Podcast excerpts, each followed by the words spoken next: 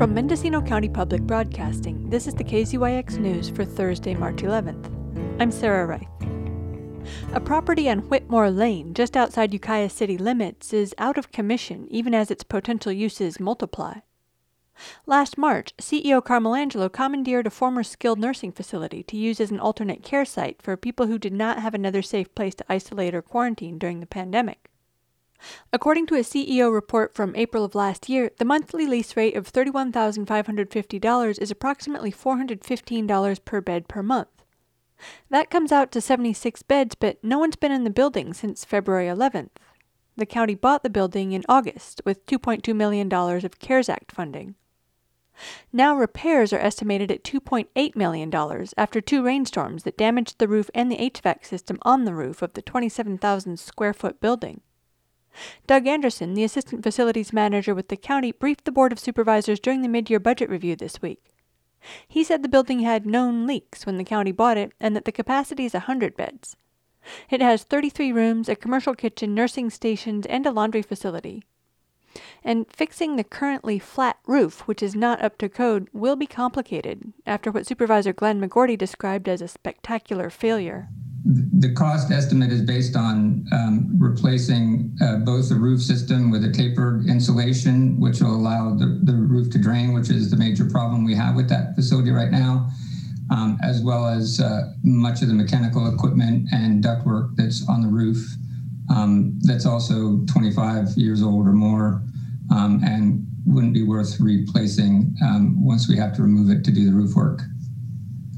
Yeah, I've I've always wondered the logic behind a flat roof in a place that rains. I, it just doesn't seem like it's a good design, and uh, because when it fails, it fails spectacularly.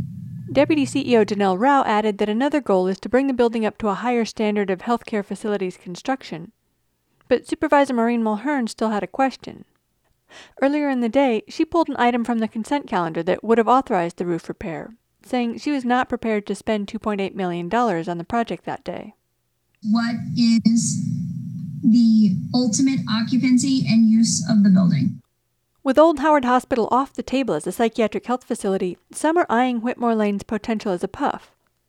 But Dr. Mimi Doohan, who still serves as a deputy public health officer, is also interested in using it as an addiction clinic, funded with a combination of philanthropy, grants, and government money. By fall of last year, she was interviewing stakeholders and raising money in Mendocino County for a safe haven clinic, which would include drug rehabilitation, street medicine, medical respite with hospice, detox, and a pharmacy, according to documents at the Health Force Center at UCSF. Safe Haven is an initiative of the Arlene and Michael Rosen Foundation, which specializes in medical philanthropy and has also funded the Ukiah Valley Street Medicine Program and the Mendonoma Health Alliance. Doohan spearheaded the street medicine program and the family medicine residency program at the Adventist Health Ukiah Valley Hospital. Angelo did not commit to any one use of the building, but offered to bring forward an agenda item about it later this month during a discussion about Measure B. And given that there are so many needs, whether it's mental health services, whether it's homeless services, whether it's alcohol and drug services, I, I would really ask that this board take a look at this um, a, as soon as you can on March 22nd, if possible. Supervisor Ted Williams was inclined to spend the money on the roof. The building is in the 5th District. Yeah, I think I, we probably all have the same concerns about throwing millions of dollars at a project that doesn't have a defined purpose. Um, so when I first saw this, I was torn. The, the, other way to look at it is we're spending, is it 5.3 million for a small CRT? Here we're spending $2.8 million for a 27,000 square foot facility in a county that's short on space for um, uh, planned projects. So, you know, when you look at per square foot, if this is the only major repair we have to do, um, it's it's a bargain. And you know, I think the board needs to have a discussion about which project is appropriate in this location. If it turns out none are, and we liquidate it, it's probably better to liquidate it with a roof than have more deterioration from water pouring in. On another note, the board also heard from Deputy CEO Steve Dunnicliff about another state funded building.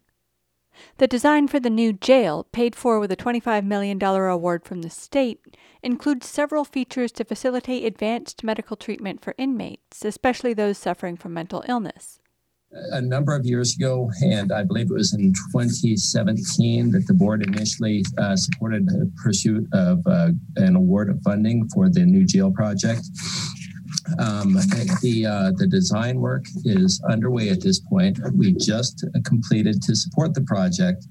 In 2012, the county had uh, had used basically the entire county complex as collateral for uh, certificates of participation or bond financing that was refinanced to lower rates um, and to support the new jail project what we'll receive with this is, is an award of $25 million in funding. The county has contributed about a $2.5 million uh, local match uh, with that.